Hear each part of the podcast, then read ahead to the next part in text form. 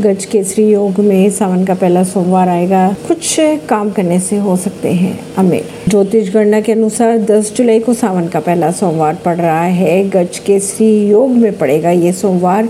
इस दिन गुरु चंद्रमा मीन राशि में एक साथ रहेंगे। गज केसरी योग और सावन के पहले सोमवार के इस संयोग से कुछ विशेष उपाय आपको धनवान बना सकते हैं। जैसे कि शिव पुराण के अनुसार इस दिन धन प्राप्ति के लिए जल में अक्षत यानी चावल मिलाकर शिवलिंग का अभिषेक करें। यह एक उपाय करने से जातक को धन लाभ होगा, घर की आर्थिक तंगी भी दूर होगी और कर्ज के बोझ से भी राहत मिलेगी। भगवान शिव को सफ़ेद वस्त्र या जनेऊ अर्पित करें, करियर में तरक्की और धन आवक के लिए। यदि कामकाज में रुकावटें आ रही हो तो शिवलिंग पर जल में काले तिल मिलाकर अभिषेक करें।